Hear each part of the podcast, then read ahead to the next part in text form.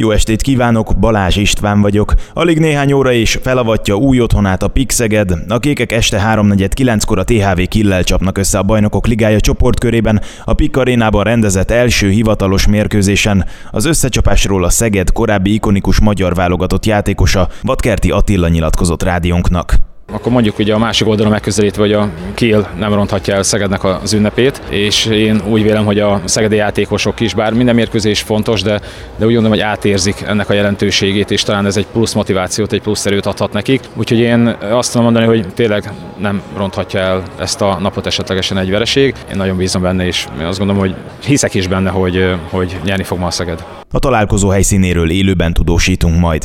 A német Bundesligában szereplő RB Leipzig a hivatalos oldalán jelentette be, hogy Domenico Tedesco veszi át a négy nappal ezelőtt leköszönő Jesse Mars vezetőedzői posztját. A 36 éves német-olasz szakember korábban a Sálkénál és a Spartak Moszkvánál is dolgozott edzőként.